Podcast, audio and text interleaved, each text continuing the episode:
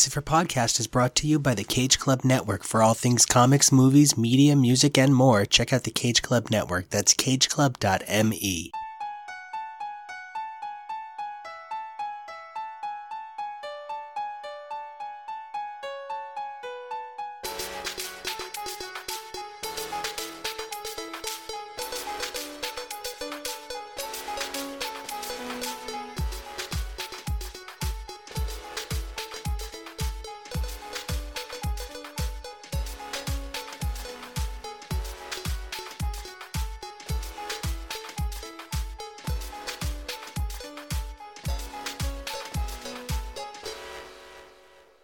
everybody, welcome back to all new, all different Uncanny X for Podcast, where we examine the Uncanny X-Men comic book franchise during the 1980s mutant mania through titles like Dazzler and the New Defenders. I'm your host Jonah. I'm Dylan. I'm Nico, and I guess I've never realized how if you say new defenders close enough together, it sounds like nude offenders. And that's a totally different kind of comic. It's called Sex Criminals. It's by Matt Fraction and Chip Zdarsky, and it's terrific. But, well, that's a totally unrelated comic that's excellent in and of itself. Hey, everybody, welcome back. Here, we're going to talk about Dazzler finally. You know, we made a big deal about how this was launching, and I'm like, right after Dark Phoenix Saga, there's going to be so much Dazzler. And here we are, and there has been like no much Dazzler. But here's why it sucks. Dazzler is one of those characters who is eternally condemned to titles that don't understand her potential. It's that Dazzler's writers didn't have moving units and character popularity in mind, but they weren't stepping far enough out of the normal narrative of a woman in comic books to really explore who Dazzler was. I would even argue they didn't have any idea how to write a woman. This is an unfortunate and frightening reality. One of the things that we discussed was throughout her earliest appearances, it seemed like Dazzler was always buddying up with another comic book character. That made sense. That was a great way to initiate new readers to the character. But over time, Dazzler would come into her own narrative and it was rough. Issues 3 to 11, which we talked about last time, just, uh, I don't know that they made any kind of impression. As a matter of fact, when I went to go set up to record this episode, I thought to myself, oh no, there's no way that we recorded 3 through 11. I have to go back and, and check. But no, sure enough, when I looked, I was shocked because, yeah, as a matter of fact, episode 32 was Dazzler Drags Along after she debuted in episode 29. And here we are, episode 50 plus, and it's just like, wow. The Marvel Universe has changed for us so drastically since the last time we talked about Dazzler. As a matter of fact, I feel like our show has changed drastically. We're talking about the incredible John Hickman's House of X and Powers of 10 runs in our Thursday feed, which has been an amazing experience. I have these two wonderful guys along for the ride on that. Now, Dylan, when you came on, it was originally just to talk about Dazzler, but we had such a fucking great time. I was like, nah, nah, fuck everywhere, fuck yeah. And Jonah was like, yeah, fuck all the things. And then you came in and you and were like, Nico was like, yeah, fuck all the things. Exactly. I was like, fuck all the things. And then Dylan, you came in and you were like, here's my thoughts on mutants. And I, loved this Punch and Judy show we just did for you. So, Dylan, when you came in, it was to talk about Dazzler. How has your reading experience changed having read over 40 or 50 books since we last talked about Dazzler? It's. Uh, Dazzler just needs to try harder. you watch yourself. She's currently dead, and one of them doesn't exist yet. But no, I, I, I really agree. Dazzler as a title needs to try harder. Yeah.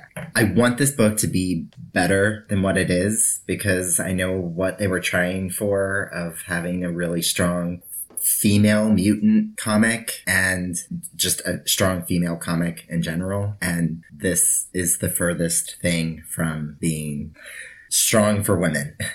I'm at a loss of words of how much I don't like this book right now. I completely agree with you. The, this is a lack of a better phrase of saying it. This is not really intended to be a pun, but Dazzler suffers a little too heavily from sexy lamppost syndrome, and she, in and of, it herself, is a sexy lamppost. But you can replace Dazzler in these stories with any powerful mutant or woman in Marvel, and it still wouldn't change anything because Dazzler herself isn't that special of a character yet, I feel. It feels like this is an Allison story. This is much more a story that Allison happens to be in. in. I completely agree. The way I like to describe it is Allison as a character isn't yet fully realized. So until then, she's a passenger in the narrative of her own story. The story is designed to propel readers to the next issue, not so much to get readers to fall in love with Dazzler.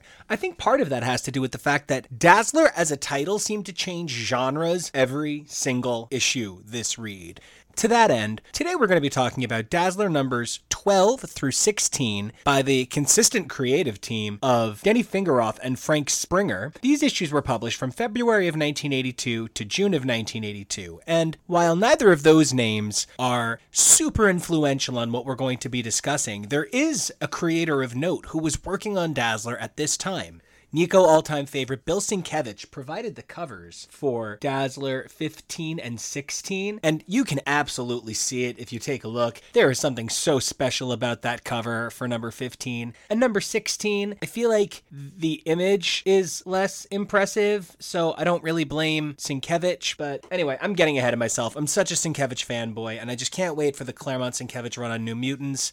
I'm going to keep saying his name because it took me forever to learn how to pronounce and spell Sienkiewicz and I want to show it off. It is a very fun name to say, Sienkiewicz. Now, Dylan, I know we've talked about how much we love New Mutants, and we've just started that great New Mutants feed with this amazing guy over here featuring Kyle, who's been doing all of those House of X's with us. Was it fun to at least get to see Sienkiewicz's earlier work, and did you recognize it as Sienkiewicz? I did recognize it, and yes, it is fun to see that art. Like you said, 16 is a great cover. I don't know about everything else inside the book, but the cover is amazing. Now, Jonah, I don't know if this was your first Sienkiewicz. I think we might have seen him somewhere else. Maybe he appeared in an annual or something. Was it of note that the cover art on those two issues was strong compared to some of your notable fair criticisms of the interior art? Yes, it's almost I won't say it's maybe that far, but maybe in the same vein as false advertising, that the cover looks so extravagant and draws people in, but your interior art nowhere near matches, whether it be style or, you know, level as the cover. I am a huge fan of having as many artists as you can contribute to a title in as many ways as possible. I actually don't know why we don't have more A team, B team setups that are both in the same issue. I love having a regular B team as fill ins. I think that adds something to the narrative texture. I also really do like when you have a dedicated cover artist. For instance, Jo Chen is phenomenal with covers, but doesn't do too many interiors, and I would hate to lose her voice from covers just because she doesn't do interiors. I can't think of too many more misleading eras of art than when Dave McKean was doing the covers to Sandman, the kindly ones, which is my favorite arc of Sandman, and Marc Hempel was doing the interiors.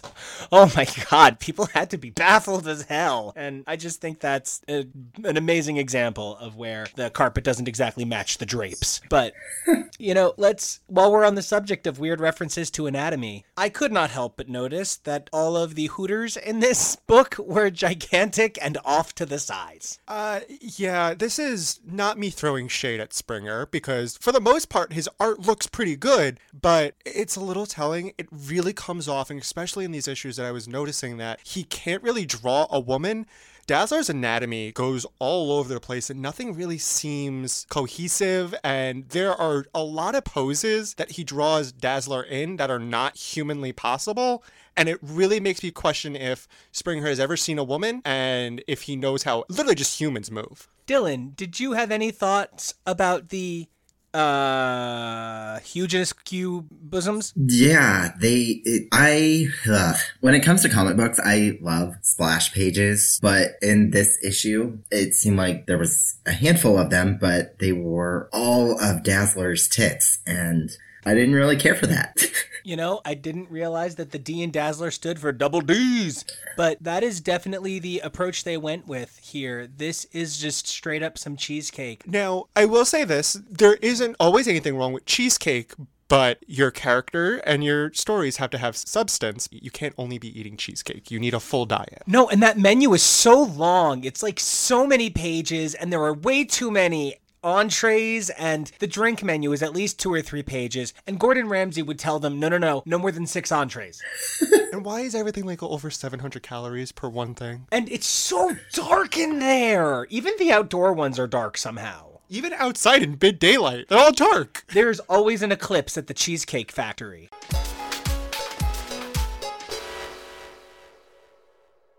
And speaking of the light that won't go out, Dazzler, oh my god. So, when we last saw the great and mighty Allie Blair, she had just kind of sort of faced off against Galactus, kind of sort of, and she had that amazing adventure with Terrax. And I'm oversimplifying for the sake of humor here, but they're putting this poor woman through way too many things. And I was surprised to see how hard they pulled the brakes on the magnitude of the stories her character had apexed to. They gave us a cosmic narrative, okay, within the first year. And then all of a sudden, we're at these very daredevil street level fights till the return of the fucking Enchantress, which I I I've so many feels about that issue and uh, that's how I feel about that issue. So, before we go a step further, Dylan, did you feel that Allison fit the cosmic scale? Do you feel that she fits this smaller scale? How do you feel about the greatest disco pop sensation to ever ABBA her way through Marvel? I feel like at this point and after these issues,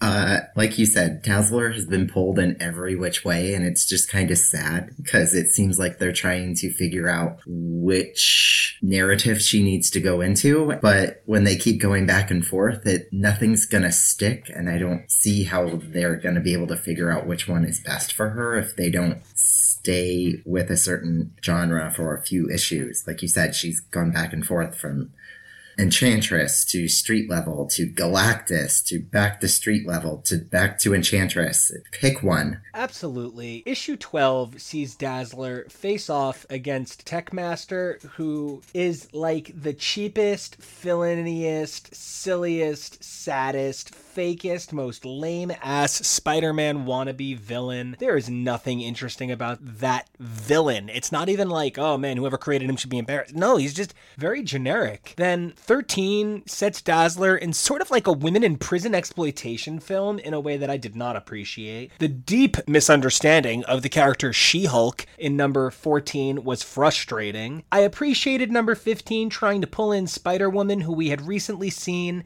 in the pages of X Men alongside Dazzler, but nothing real came of it except Jessica Drew was kind of a bitch to Allie. Honestly, though, Allie was kind of a bitch first. There was a, I had a few too many problems with the way Allison Blair was acting, and I understand it's dealing with this trauma of not really getting to know her mother and having a lead finally. But she kind of, I felt like she overstepped her bounds, and she kind of came off like an entitled brat. I completely agree. There was something so inherently catty about the way these women were written.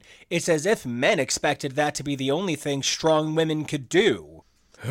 it's hard not to rag on these issues when what we want is the best for Allison. One of the things I noticed was they were constantly trying to find ways to reduce Allison's abilities and then prop them back up again. Very Harry Potter like that. Every time he figures out some amazing magical way to save the day, it's immediately taken from him the next book. And I felt like Dazzler was that sort of cyclical nature of growth and inhibiting, growth and inhibiting. I found myself annoyed that she was able to like just decide of knock the fucking Techmaster out. That seemed so absurd considering we just watched him, what was it, menacingly squeeze a fruit? Oh, it was steel. I'm sorry. He I was gonna say it was, it was like a paperweight.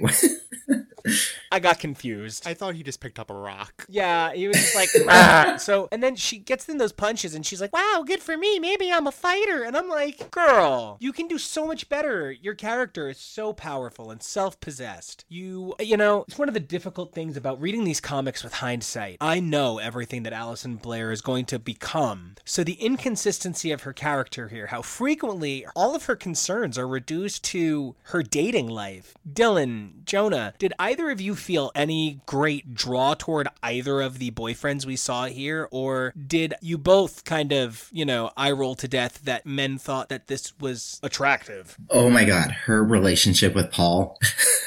I feel like, first of all, I feel like her getting angry at him at that dinner thing. I can't even remember which issue it was in, but uh, It doesn't matter. I didn't want that promotion anyway. 12. yeah, in, in 12, that her getting angry at him, I almost feel like she had more guts and more of knowing who she was and yelling at a man instead of her actually having guts and knowing who she is most of the time when she's fighting villains. I agree completely. It was so frustrating and found myself angry that she wound up with Ken. It's as if these men thought that the only thing Allison could possibly do is fall into the arms of the big strong man who saved her. Just so reductive. There were just so many problems with this. At one point at the dinner with Paul, the people that they're talking with say they don't really like rock and roll, but then she suggests that they go to this what sounds like a very alternative rock underground punk concert that her friend's doing. Why would you suggest that after they called rock singers ilk? I don't know. Why do you fall in love with every single man that kind of saves you? Like Ken, who looks like Ronald McDonald.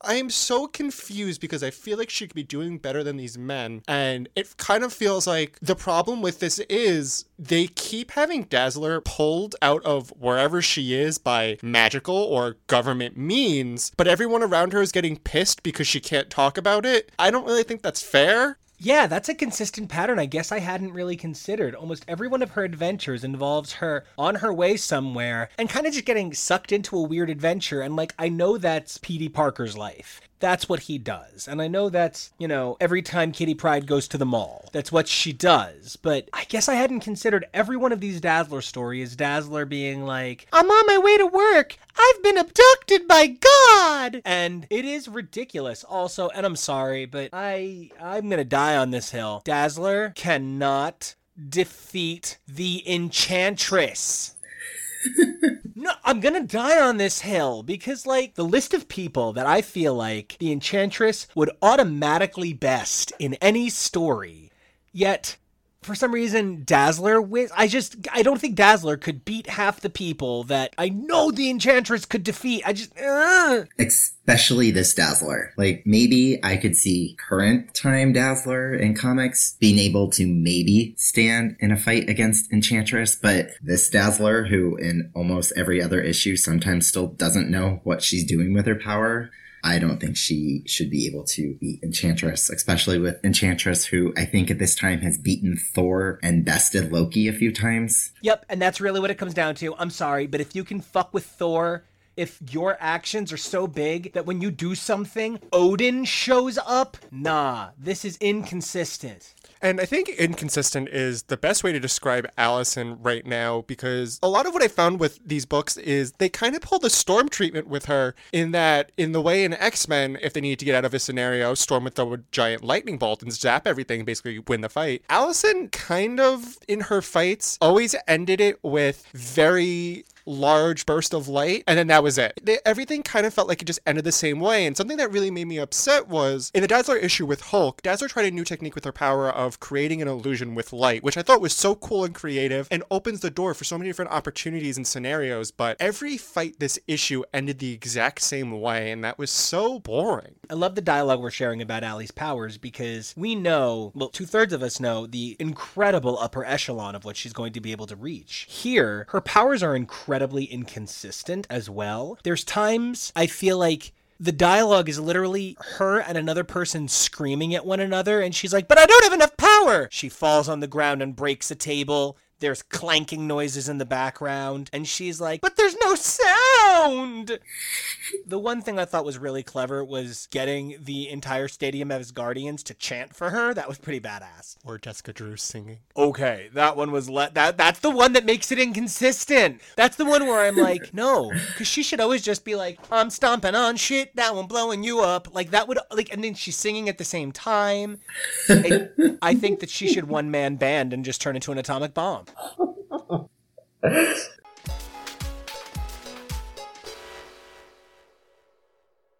Now I understand not every villain is gonna be around a mutant and know what mutancy is, but I feel like some of the superheroes would know what a mutant is and know what mutants are and encounter mutants. Why does everyone not understand that Dazzler is a mutant and everyone's just like, how do you do that? Well, because Dazzler's like not telling people she's a mutant because one of the underlying stories of Dazzler through to the end is Dazzler is in the closet about being a mutant, but is very open for some reason about her time as a disco singer. Well, yes, that those two should be not misconstrued and swapped. But I'm talking about like Jessica Drew and Jen Walters? Why do they not assume that she's a mutant or something of similar caliber? They've experienced different heroes, different characters. You're telling me neither of them would not make a connection or question it a little more outside of going, well, you don't have to tell me your secrets. I mean, you know, this is real bad She Hulk. This is some real bad She Hulk. And they even reference issues of X Men. So you would think Jessica Drew would be like, hey, where do I know this chick from? Hanging out with those mutants. Hmm. Maybe she's a mole person. She has a mole. She has a mole. Why? Dylan, they continue to try and shoehorn in this Dazzler is a singer thing. They keep stretching the believability of the plot to ensure that there's room for the singing storyline. Do you find that it works? Let alone does it work for you? Do you think that this singing bit can sustain for a superhero? I think it could, but I think it for all these issues that we've read so far of Dazzler, I feel like the first couple of issues, it was nice, I guess, to read, but I feel like they could write a story, like we mentioned earlier, about how every single issue is Dazzler going someplace and then getting, or going to a gig and getting kidnapped. We know she's a singer. We know that she works. I feel like some of the actual superhero stories could be longer if we cut out the fact that for seven or eight pages of each book, we have to remind ourselves that she's a singer. Yeah, I think the idea of Dazzler, I probably talked about it on the podcast before, especially when we first met her, that the idea of a superhero who kind of gets thrust into situations to save the day is kind of cool, especially if they're trying to balance the life of being a superhero and being trying to be a pop star. But it feels like they're trying to have their cake and eat it too, but they're not fully eating either cake. They're kind of leaving too many pieces for somebody else to use. Speaking of cake, I don't think we can get through this episode without talking about the unsung hero of Dazzler. At this point, I've read something like 20 issues for Dazzler, and nothing compares to the several pages I got of pound cakes. Pound cakes! Dylan, were you quite as enamored of pound cakes as we were? It, um, it, it's funny, but I think slightly unneeded. to me, it, it, just takes away f- from more superhero stories that need to be in the book instead of pound cake and reminding us that she's a singer and reminding us that she has to take 20 minutes to put her makeup on. But her name is Pound Cake. You know what, Dylan? I know you answered that question the best you could, but I think next time you need to try harder.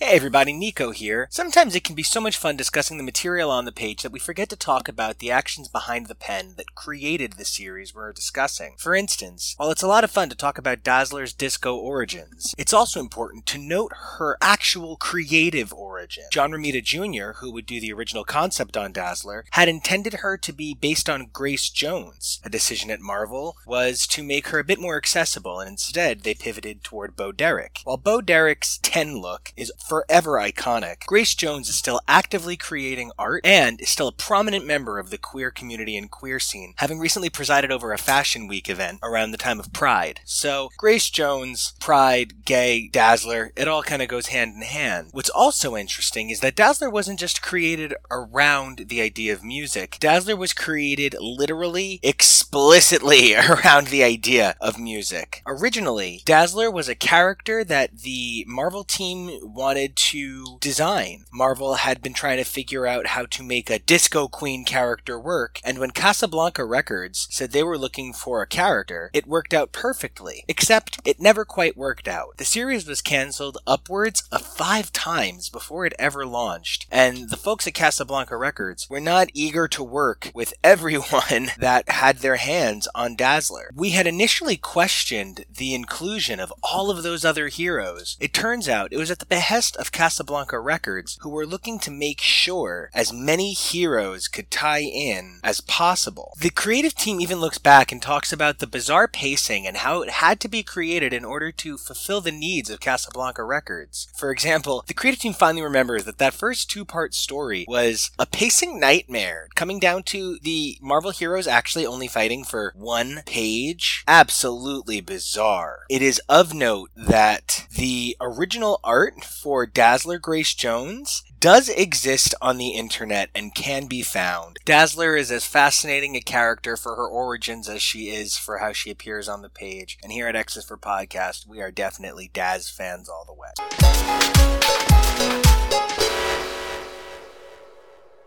Guys, it's been great talking about Dazzler with you and these five silly, pointless issues. So until next time, guys, this has been great. Do you have any thoughts on what you're hoping for from the upcoming Dazzler Angel team up? Which, as if they couldn't have figured out something that would irritate this show more. Well, I'm kind of assuming they're gonna fuck, and I'm gonna assume that Warren's gonna pay for things or offer to, and Allison be like, "No, I can't take anything from you. Judge Carter would never allow me to do that." Because I feel like she doesn't call her dad dad; she just calls him Judge Carter. And I don't know. I guess I'm just expecting that. Maybe, maybe he'll get her a gig at the Hellfire Club again. Kinda. That would be kind of cool. Maybe. I don't know. I don't have a lot of hope, and I don't have a lot of expectations. So the bar is so low. It's almost as low as the notes Dazzler or Jessica Drew can hit. Oh, wow. Now, Dylan, Dylan, you, I don't think, is this your, will this be your first Angel story with us? Uh, no, he was in the Champions, wasn't he? Oh, Contest of Champions. Yeah. Where he thought That he invented hotness. flying superheroes. Yes, yes. Are you excited to see everybody's favorite winged wonder? Sure. Like Jonah said, it the fact that we know that a man is going to be in another book or in the next Dazzler book automatically makes it be that Dazzler is going to fall in love with him. So I'm probably not excited because I don't want to see Dazzler fawning over men and them get excited like Paul did. And even though he was angry with her, sleep with her and then leave and then the next date break up with her. Anyway, sorry. Well, hey, at least there's finally a reason that this is Dazzler and the Dazzling Defenders.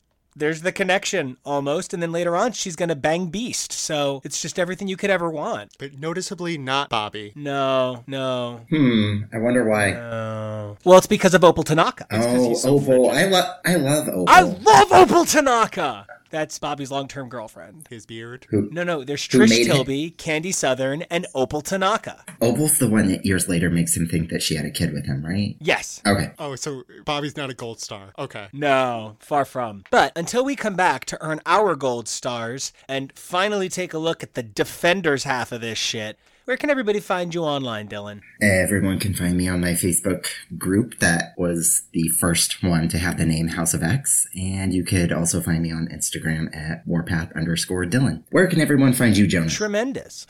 I stole that. you should see our face right now. We got so excited. We thought that was great. How shocking. I had to brace for impact. Uh, you can find me in Rikers Prison, starting my own wrestling group slash band of mercenaries, because you know those occupations go hand in hand. You can also find me online on Twitter and Instagram at Jonah Rubino and at Jonah.Rubino. Nico, where can everybody find you?